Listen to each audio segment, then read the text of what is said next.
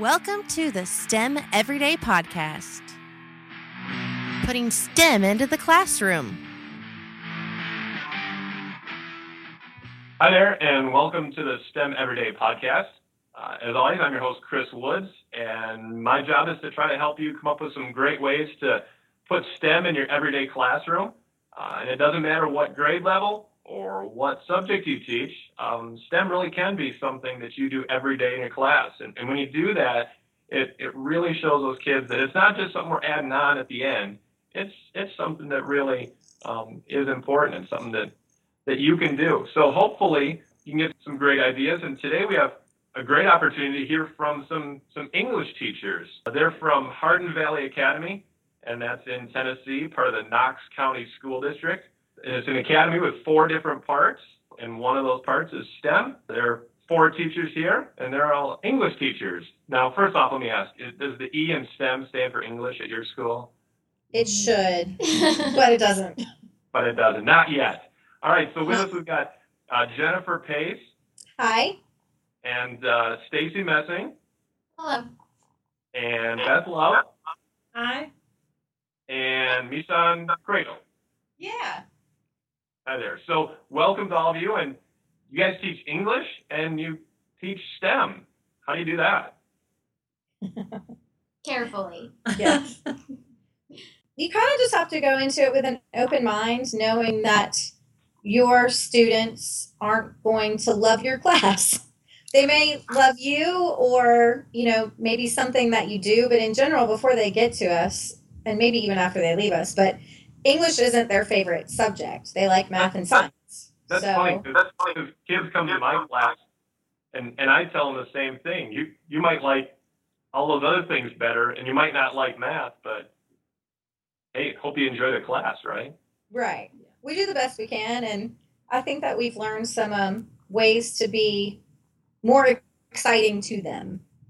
we kind of have to look at ourselves as more like marketing people than English teachers because we're trying to teach future scientists and math mathematicians and engineers why English and, and speaking and listening skills and writing skills are so important and that they will need them on an everyday basis. And most of the time that does not register with them. But when you start the first day of class, when they come to my class in 10th grade honors, for example, I tell them that if they wanted to be a researcher, for example, or do some sort of engineering project, how are they going to get money to do so? It's not like somebody's going to give them a pot of gold at the end of the rainbow. They're going to have to write a proposal and they're going to have to do a presentation to a whole bunch of people in order to persuade them to give them money to fund their research. And then it kind of clicks with them a little bit. And so they're, they that kind of opens a door for them and it gets them to be a little more open minded about, hey, this class might be something that I need some skills you know, in or need to develop these skills for future reference. So that sounds like just being a marketer, just sharing with your kids. You might like science and math more, but you still got to use English.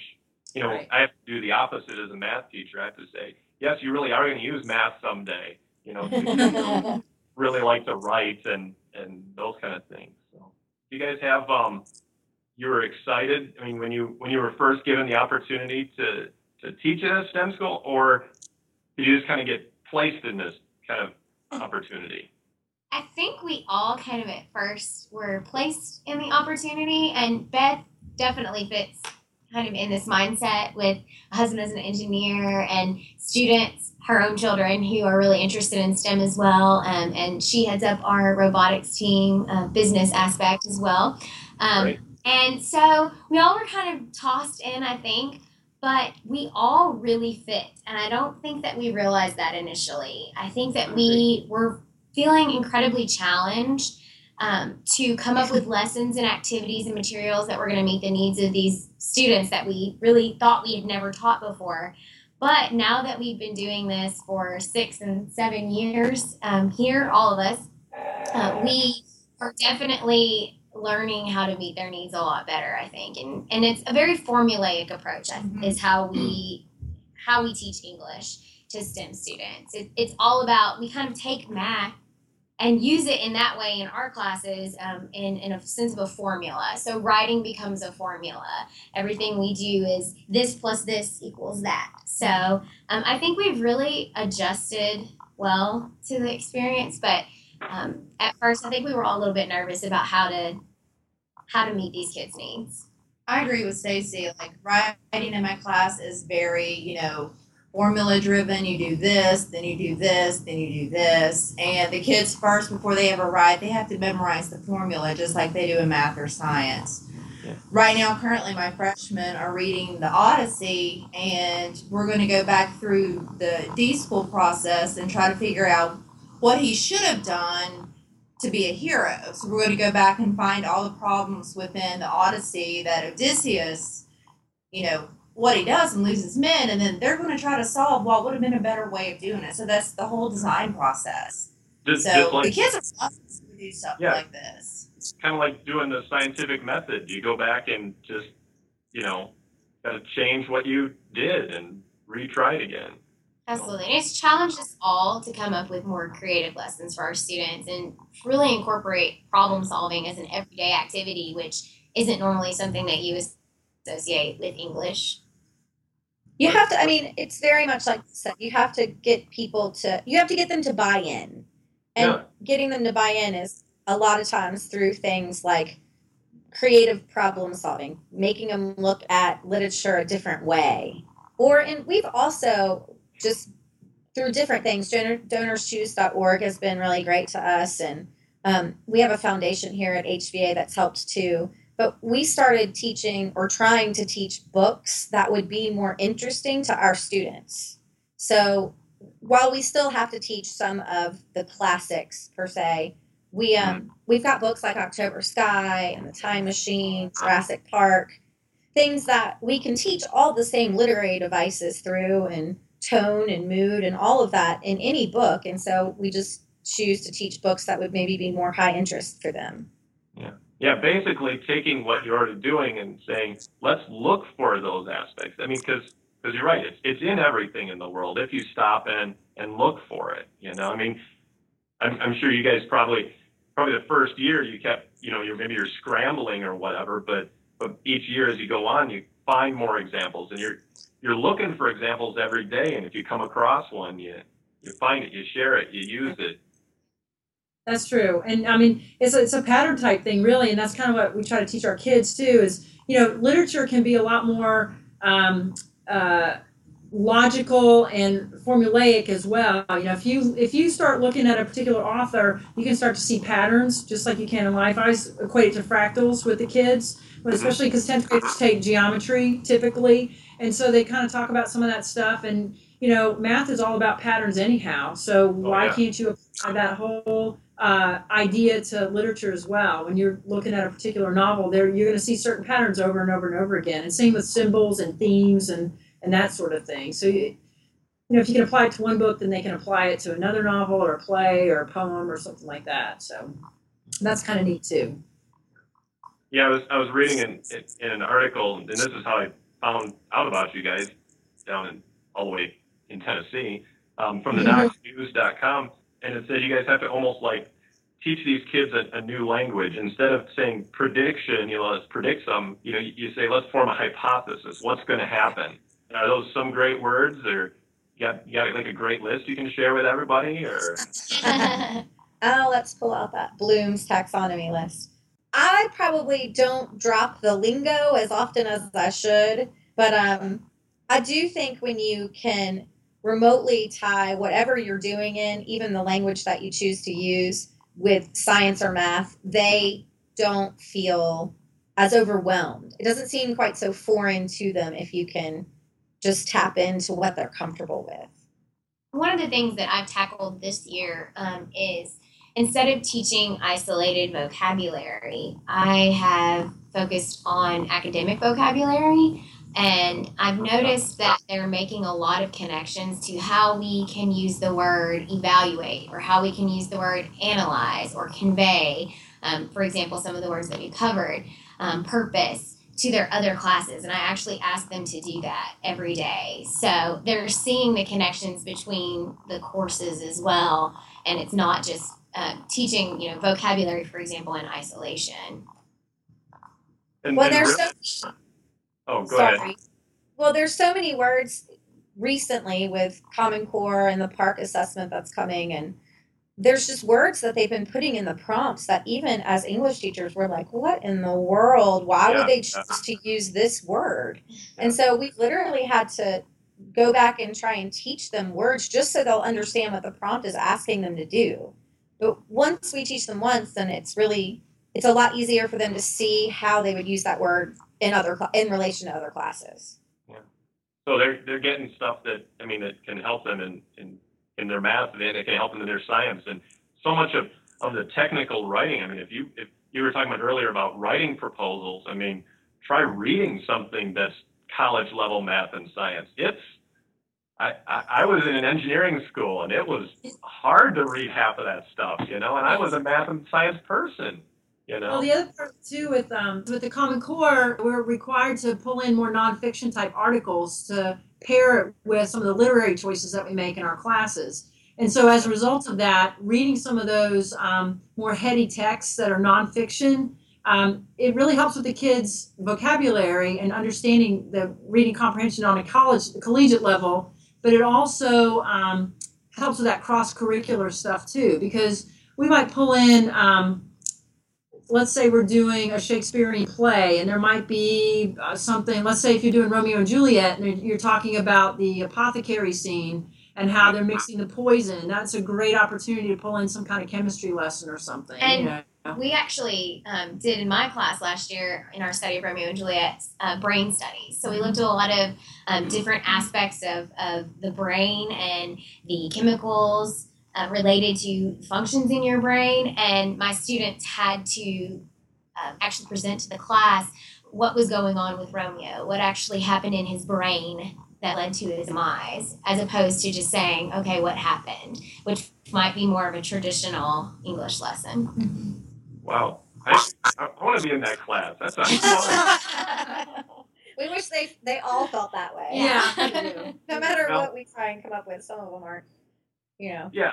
Well, I mean, we, we all deal with that as teachers. You you try your best, and Yeah. and, and and and really, what you guys are doing is you, is you're trying to hook more and more kids that otherwise wouldn't wouldn't realize the the point. You know, what's the point? Why do I need English for if I'm going to be a math and a science person? You know.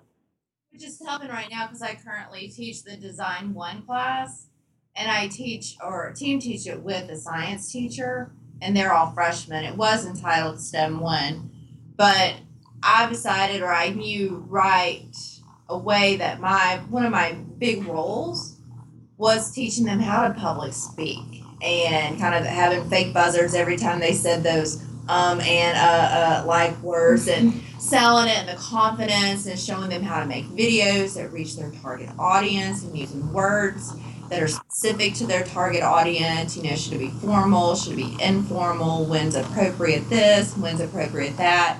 And I mean, we've gone through three different designs, and each one heavy in English. And mm-hmm. they're slowly learning that. Well, that's another thing. It's kind of off topic, but since you mentioned it too, one thing that at first here at Hardin Valley, we don't have our own classrooms. There's so many teachers that we literally have to rotate. Like second period, I'm upstairs, someone could be down the hall, you know, wherever.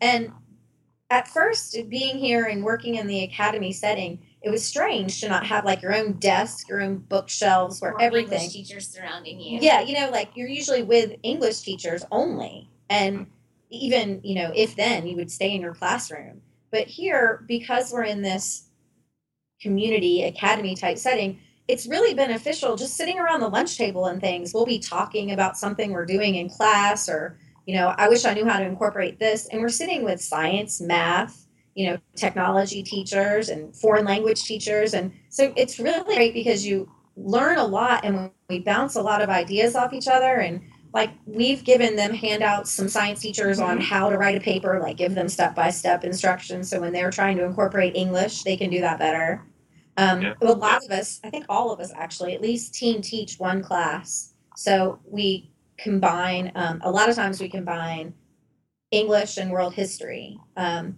but or in i think you do ap gov English and and government, yeah. English and government. Um, Michonne has the STEM class combined. Stacy has an honors combined. Um, and then I teach a, well, it's a new kind of class. We did it last year. It's where the same group of freshmen travel to the same four teachers. So um, Mr. Chambers and I teach them world history and English together for the year. And those same kids, then the next period, go to Coach Furman and Coach Galloway, and they teach them world, um, Algebra 1 and PWC combined. Which is physical world concepts. Yeah, so then those four core academic classes that they have to have freshman year, they have with the same four teachers in the same little, we call it the STEM cohort. And it's a nice way that we're trying to make a freshman academy without having a freshman academy. Like Yeah, it yeah. enables us to keep a closer eye on some of our freshmen and make sure that they, you know, capture those credits and that they're moving on instead of failing this and failing that and um, Yeah, it's it's worked really well and it's been really cool because things that I could not have come up with on my own, um, the four of us together, you know, they're able to ha- help me incorporate math and for them to show me different science things that were part of the Holocaust and otherwise I would not have been able to do that. So it makes my teaching much much better. Yeah, think any, any chance to collaborate, that just take Yeah, advantage yeah. of it at your school. Find someone if you're an English teacher, latch on to, you know, say, hey, help me with what could I grab out of this? Mm-hmm.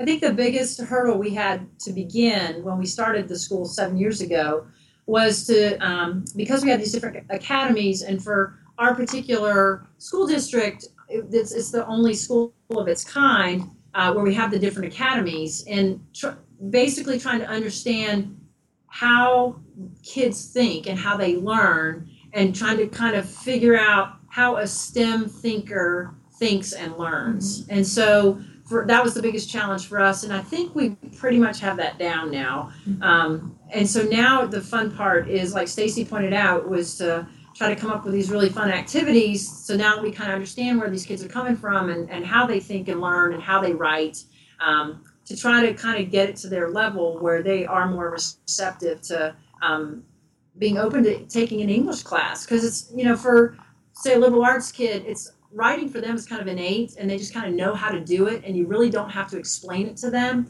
But our stem kids don't have that innate sense of how to do public speaking or how to write an essay. So we do have to put it in a formulaic sense and write formulas for every paragraph for them. Mm-hmm. And we, we start them freshmen as freshmen to do doing that and so by the time they're sophomores juniors boy they they they got it and they can just it's kind of like plug and play. It's like windows you know it's really easy to do and um, so then you just have to kind of nuance it a little bit. And as they mature then then that those nuances come in, in their writing and and it's it grows. Yeah, it, and, and, and in a way, I mean, it's, I'm, I'm a math person and I grew up liking math and I was shy and I couldn't talk very well in front of people and, you know, and now I teach math every day and I talk in front of people all the time. I try to tell kids that. Well, if we can find a way to connect these kids to um, make them more comfortable, because kids tend, or people in general, just tend to um, shy away from things they don't like, and and particularly kids, they tend to just shut down. They don't want to do it, and we see that in math a lot. You know, if kids don't like math, they're not going to do it. Yeah. They're not going to try, and and English is the same way. So um, if we can find a way to connect with those kids on their level and what um, they understand.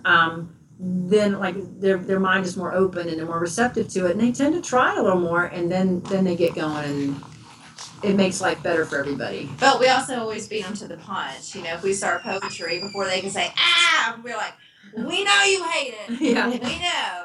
Yeah. So bear with us. So I think I think that that really sums up. I mean, great what you guys are doing. You're you're taking you know STEM, you know, math and science ideas that maybe maybe not exciting to everybody, and you're finding ways to to incorporate it into into other kids' lives. And, and really, as as STEM teachers, you know, like people like me who teach math or science, I mean, we got to do the opposite. Look for ways that we can, you know, encourage English and history and, and all those other types of teachers as well. And and I think maybe the best thing, and, and thank you, um, all of you, Jennifer and Stacy, Beth, and Mishan, for, for sharing some of these, these great insights. And I think I think maybe the best idea to come out of this for me is take the opportunity to, if you're a math teacher, talk to an English teacher. If you're an English teacher, talk to a math teacher and just start sharing ideas and see see what you can come up with and, and see if you can help out. And you may not have a lot of time and it may not work great the first time, but if you keep working at it, you'll be able to really help those kids because that's really what, what we're here for, right? It's okay to fail. Yeah, Yeah. yeah, we do that. We fail all the time. we, we fix, but we've done that before. Yeah. So I want to thank you guys and, and, um, it's been a great podcast. Maybe again in the future we can uh, talk and maybe hear some other great ideas. And thanks again, everybody, for listening to the STEM Everyday podcast. Thank you. Thanks. Thanks. You're listening to this podcast on the SDAC Broadcasting Network. To find more information about this or other podcast shows, please visit remarkablechatter.com.